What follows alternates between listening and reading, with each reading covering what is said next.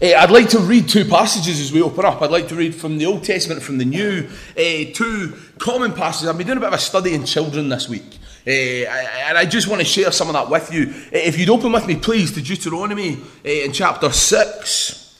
And we will read from verses 4 to 9, and then we'll jump into Matthew 19. I'll be reading from the ESV translation. And from Deuteronomy first. It reads, Hear, O Israel, the Lord our God, the Lord is one. You shall love the Lord your God with all your heart, and with all your soul, and with all your might.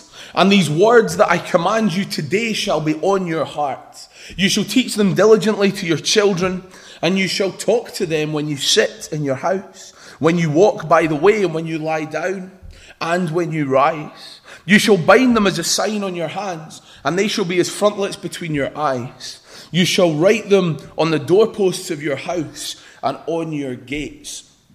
And then Matthew 19, 13 to 15 reads, Then children were brought to him that he may, let, that he may lay hands on them uh, uh, and pray. The disciples rebuked the people, but Jesus said, Let the little children come to me and do not hinder them, for such belongs the kingdom, for such belongs the kingdom of heaven. And he laid hands on them and went away. Shall we bow our heads and pray? Lord, I thank you that we can gather together this morning as your people. I thank you that we can gather together with Ryan, with Naomi as a church family with their wider family, Lord, and show our support for them. Lord, that they're able to make this declaration that they will bring up their daughter to the best of their ability in your ways. Lord, we thank you for all that has been given this morning as well.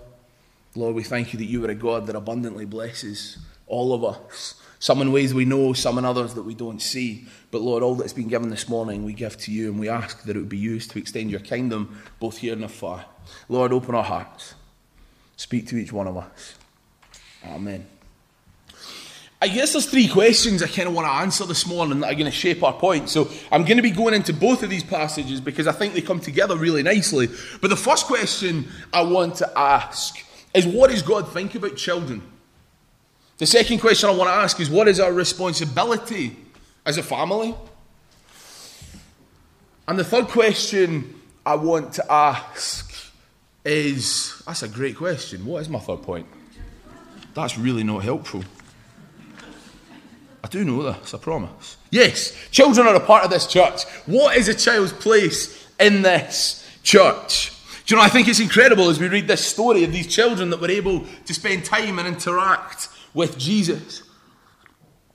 And I guess in the act of dedication, we're following something of that example. I think about the parents that brought those children, how delighted they must have been that Jesus spent time with them. There's a couple that had two little boys, aged 8 and 10, and they were really, really mischievous. They were always causing trouble. They were always getting into trouble, and the parents knew that if there was any trouble going on round about, it was probably them. If you found them, problem solved. They were probably involved. And the boy's mother heard that a preacher was in town who has successfully disciplined children. So she asked if he would speak with her boys. And the preacher agreed. But he wanted to see them individually. So the mother sent the first. He sent the eight year old son in the morning, and the older boy would go in the afternoon. This preacher was a big man with a booming voice, and he sat down with the younger boy and he said to him sternly, Where is God? The boy's mouth dropped, but he made no response. Sitting there with his mouth hanging open, wide eyed, the preacher uh, repeated the question in a sterner tone Where is God? Again, the boy made no attempt to answer. So the preacher raised his voice even more. He shook his finger in his face and he bellowed, Where is God? And the boy screamed and he bolted from the room. He ran directly home, dived right into his cupboard, slammed the door behind him. And when his older brother came into the closet, he opened the doors and said, What happened? The younger brother, gasping for breath, said, We are in big trouble this time, dude. God is missing, and they think we did it. The first thing, the first thing that I want to affirm and bring to us this morning is children are a blessing. It's fundamentally what Jesus believed. It's fundamentally what Jesus showed. In those couple of verses, then children were brought to him that he may lay hands on them and pray. The disciples rebuked the people, but Jesus said, Let the little children come to me and do not hinder them. In Mark and Luke, they use the words bringing. This idea that constantly and repeatedly there are children coming to Jesus. This wasn't this one off event where somebody had brought a couple of kids, but this was frequently happening. And it would have been heard that Jesus was giving time to children. So I imagine that more and more children were being brought to Jesus. Parents were drawn to this teacher that loved children, and it was becoming known. What we read are predominantly small children, infants, little children that are being brought to Jesus. These were children that were being brought by parents, not old enough to take themselves and go. And the parents brought them so that Jesus may bless them. And I just want you to imagine the scene for a minute that you're with Jesus. You're one of his disciples, and all day, every day, all you do is spend time with people. Constantly, people. And it gets specifically annoying because he always stops and speaks to the people that really, why does Jesus bother stopping and speaking to you? And finally, towards the end of the day, you finally have time alone with Jesus. Hallelujah. Now I can spend time with them. And then up rocks this group of parents with their kids. And you just think, oh, not again. Not again. And disciples are having none of it. Leave them alone. As more and more parents turn up, the disciples continually trying to send them away. And it's funny because at this point they spent almost two years with Jesus and they still know nothing about Jesus.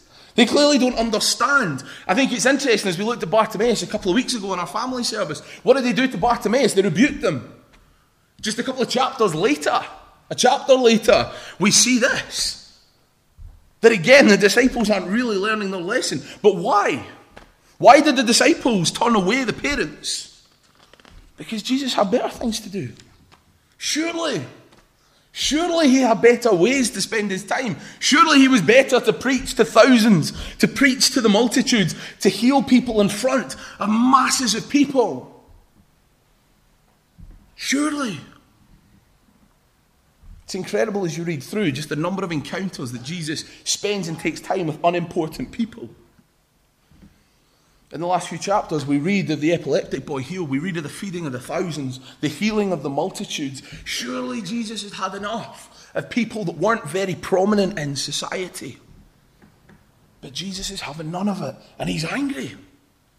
The first reason I think he's angry is because Jesus loves children, Jesus loves babies because he understands that they are God's creation. He feels this deep love and this deep affection towards children. I think he feels a sympathy for them because he sees the world in which they are born into. The salvation of this world came through that baby in the most unassuming of ways, born in that manger. And that's no coincidence that the Lord didn't come in a golden chariot, but came in that manger. But the disciples seemed completely oblivious. I think he was also angry because he loves adults. And he knows that if you send away somebody's child, the adult is going to have zero time for you. If you send away somebody's child, if you disrespect their child, you can't then expect to have the attention uh, of the parents. He knew that the first and foremost way to get to the heart of a parent was through their child. And I think we see that in a lot of the ministry of the church, that the ways that we engage family units is first of all, we engage and we interact and we love children. When we love children, parents are so much more open, they're so much more willing to spend time with you because they see your authenticity and they see the time that you are willing to spend with children. I think it's, it is crucial, but if parents see you loving and caring for their children, they have time for you. I think Jesus is also angry because the disciples had this kind of idea that somehow children were out with the care of God, that somehow they were unimportant in all of this. But Jesus affirms it. He says, You know what? Not even a baby is outside the love of God. No one is out of the concern of God. God is concerned with and loves everyone, He has time for everyone. No one's intruding on Jesus. And also, they provide this great picture. They provide this incredible illustration of the kingdom of God, and evidently, he takes advantage of that and uses that. In just the passages that go before this, we see Jesus teaching revolutionary stuff about marriage and about divorce. And what he says here about children is no less incredible. Jewish, not even just Jewish culture, but culture at the time doesn't treat children particularly badly, but they weren't considered important. It was just shut up, be seen and not heard. Children had no rights, they had no status, they didn't matter much until they grew up. So when the disciples were moving people along who were bringing children to Jesus, they were doing so in a fairly typical fashion, in a fashion that would be expected. Anybody would do that, surely. If there's an important person comes to town and it's children that want their attention, unless they're doing a nice, cute little primary school visit for the camera, let's just send them away. We don't need them. But Jesus made children a priority in a culture where children were not the priority. We know from what Jesus says that frequently the kingdom of God has this habit of turning things inside out and upside down. That Jesus views children as this precious, precious blessing that are to be honoured and time given to them. But he goes further, doesn't he? The kingdom of God belongs to those such as these. Children matter. Children have so much to teach us. The attitudes of trust, the simplicity, the fact that there is no arrogance and no pride in a small child, the fact that they are completely and utterly dependent upon their parents.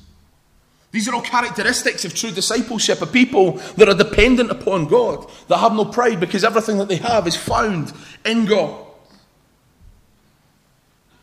Those qualities are priceless. And that's what he uses. That's what he uses this picture of children. Do you know, I love it. Jesus doesn't just tolerate children, he welcomes them. He doesn't just say, sit there until you have your little tantrum in 10 minutes' time, but he welcomes them. And I think that's an incredible statement. What does it look like for us as a church? Not to just tolerate children, but to welcome children, to bless children, to pray for them, and to encourage them. Jesus never drove them away. He rebuked those that wanted to send them away. And in the hands of Jesus, children find blessing. Do you know, it fills my heart with so much joy to see so many children and young people amongst us. I love it on a Sunday morning when we just see them all piling out and the numbers that we have. And, do you know, we just pray. Just pray. Pray for them, encourage them. Children are a blessing. They're a blessing to their parents, they're a blessing to their families, they're a blessing to this community. And we must never lose sight of that blessing that children are. We see that this morning. Olive is a blessing to her parents, she is a blessing to her family, and she is a blessing to us. I want to dive back into Deuteronomy as we look to our second point. In fact, I put a joke in there because it was quite funny. The next slide, please. Children are also full of joy. Dear God, thank you for my baby brother, but what I prayed for was a puppy. I love it. Children are full of joy, they're fun. You never think about that. We always think of things really seriously when we think about children and we talk about children. Why? Because children are so full of joy, just as the kingdom of God is full of joy. The second point, our responsibility as a family, I'll just read verses 6 to 9 from Deuteronomy there. And these words that I command you today shall be on your heart. You shall teach them diligently to your children, and shall talk of them when you sit in your house, when you walk by the way, and when you lie down, and when you rise. You shall bind them as a signpost on your hand, and you shall be frontlets between your eyes. You shall write them on your doorposts of your house and on your gates. When should we talk about God? The 30 seconds before dinner time? In our structured, allotted time of prayer before we go to bed? These things are good, these things are important. But what this passage tells us is to talk of our God when we sit down, when we walk, when we lie down, when we wake up, all the time. As parents, the spiritual nourishment and discipleship of your children is primarily your responsibility. Today, that's what we recognize. We recognize the responsibility of Ryan and Naomi. We recognize that as followers of Jesus Christ, it is their duty. It is their desire to bring Olive up in a way that honours God. None of us can do that for them.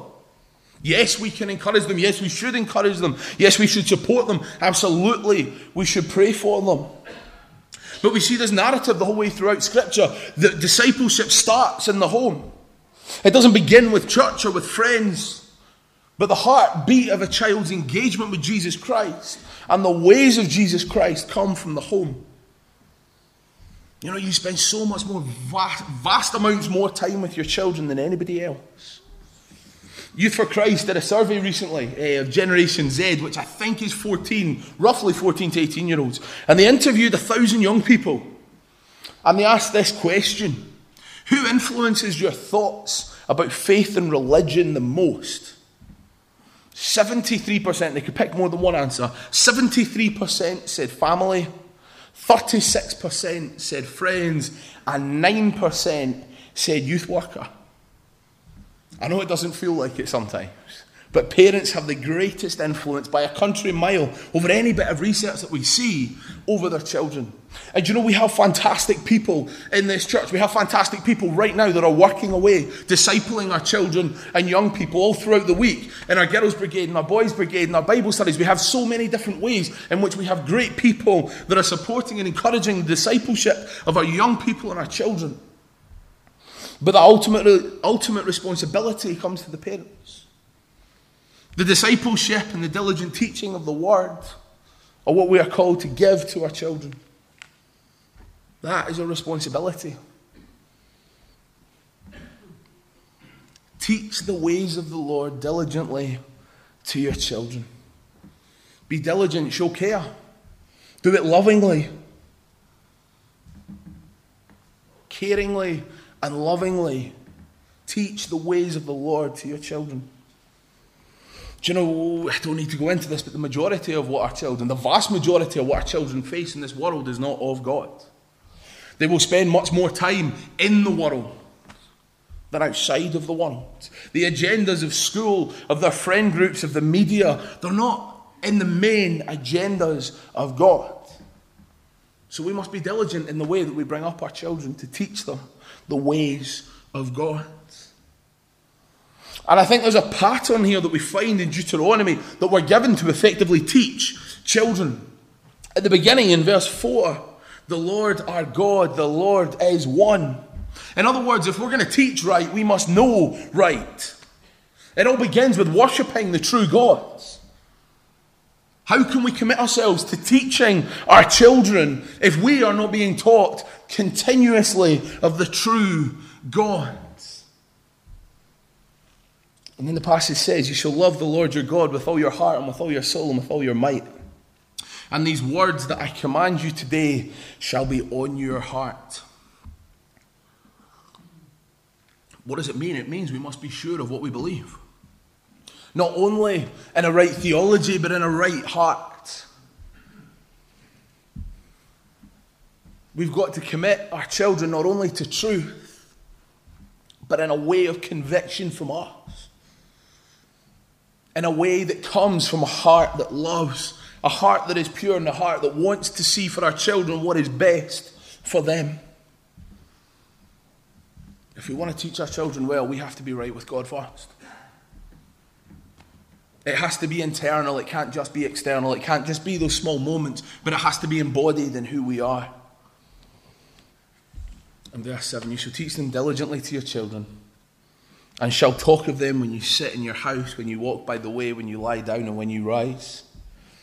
I think this teaches us that we need to teach our children from life situations. Faith isn't some obsolete, separate thing to the rest of life, but actually, our faith is embodied in every bit of who we are. If our hearts are right with God, if we are memorizing, internalizing the things of God, if we are knowing, chewing over the things of God, if our hearts are filled with love and a passion for God, if we love Him with our heart, with our mind, with our strength, that's where we find we can teach when we stand, when we sit, when we walk, when we lie. Every opportunity is a great opportunity to speak to our children of faith. It's great to sit and read Bible stories with children. It's fundamentally important. But children need to see that our faith is real to us. They need to see it applied in our lives. How often do we underestimate our children? It constantly amazes me how much we try and simplify things for our teenagers, and they are doing maths that pff, I definitely don't understand. Kids are clever. They can take in these things, but how often do we underestimate them?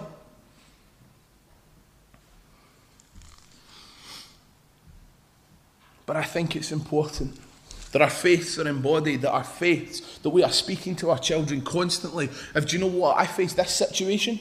This is where God is and amongst this, so that faith isn't some separate thing from our lives. And verse 8, you shall bind them as a sign on your hand, and they shall be as frontlets between your eyes. What does it mean? Give lots of reminders. Maybe that is in physical things, in scriptures around the house. I don't know, with things that are around. Do we have Bibles around? Is the Bible accessible in our homes? Do we read them stories? Do we sing songs that put truth at the centre and in the minds of our children? Just little reminders. It's important. And the third thing that I want to look at is what is a child's place in the church? And we fundamentally believe that children are a part of this church. The second part of Matthew 19 14, for to such belongs the kingdom of heaven. A quote from Snoopy. Lucy speaks to Snoopy and says, There are times when you really bug me, but there are also times when I feel like giving you a hug. And Snoopy replied, That's the way I am, huggable and buggable. How good does that sum up, children? Fantastic. Do you know, I was listening to a great man this week, a guy called Al who is the president of the Southern Baptist Seminary. And I just want to read you this because it's so, what he said so brilliantly sums things up. He says this Children are to be welcomed amongst Christ's people always. Whenever children are found, they are to be welcomed by Christ's people. We are to be welcoming, eh, we are to be more welcoming than anyone else to children.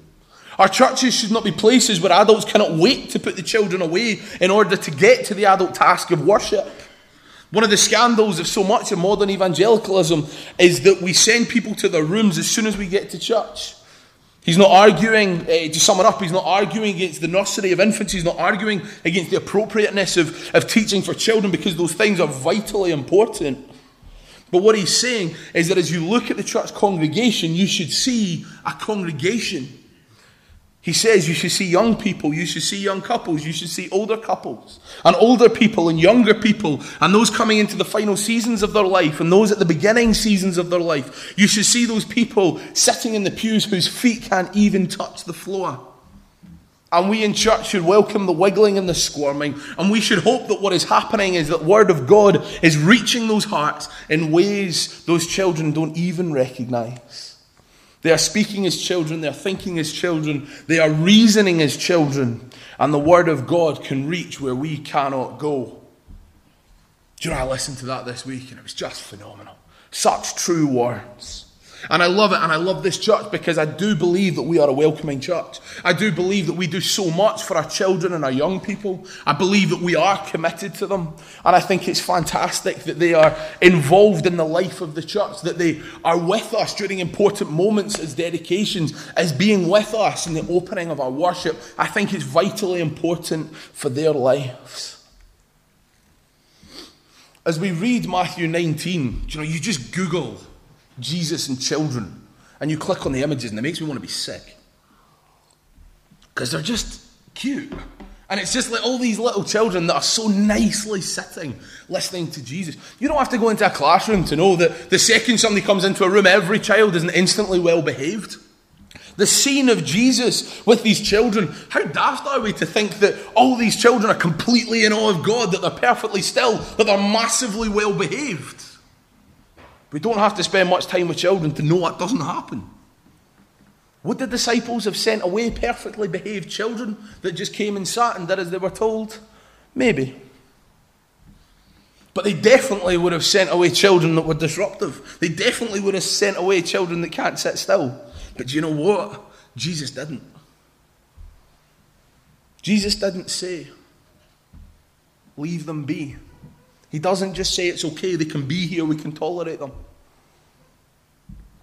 But he says that the kingdom of God belongs to those such as these.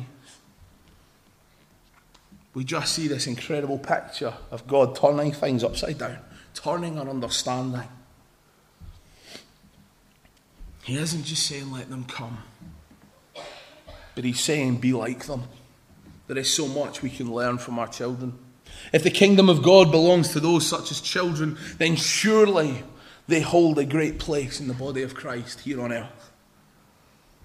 We have a responsibility as a church for our children. We have a responsibility for the, ch- the children that are within our community. Each of us has a responsibility as an example. We have a responsibility to show the word in our lives, in the way we speak, in the way we act. Children are always watching. Do you know the amount of times the young people can say, You said this? And I was like, Did I? Apparently, I said you're not allowed a girlfriend or a boyfriend before you're 18. I don't remember that. Maybe I did. I don't think so. But apparently, I did. Kids get great memories. But we are called to be living examples of the transforming work and the transforming power of Jesus Christ. We have a responsibility to help educate our children in God's ways. We have a responsibility to encourage our children. I can't emphasize encouragement enough. I think encouragement is so vitally, vitally important. Please encourage our children, encourage our young people, because I have the privilege of seeing what it's like when they receive some kind of praise or some kind of encouragement and the amount that it means to them. But also pray. I don't think there's many generations that have needed as much prayer as the children of our generation just now. Let us, as a fellowship, let's be committed to the prayer and the lifting up of our children. Let us pray continually for God's blessing upon them. Let's pray continually that God's hand would be with them, that His protection would be over them, and that one day may God reveal Himself in all of His glory to our children. Just to finish, you know what? Children can be noisy, children can be annoying, but children have as much place in this church as anybody else. This morning, as we bring Olive before God. We bring back to God what is already God's. Let us reflect on this. Let us reflect on the fact that, you know what? The kingdom of God is rather simple. The ways of our God are incredible and mind blowing, but at the same time, they are pretty simple. Let us be like children. Let us be fully surrendered and fully dependent on God.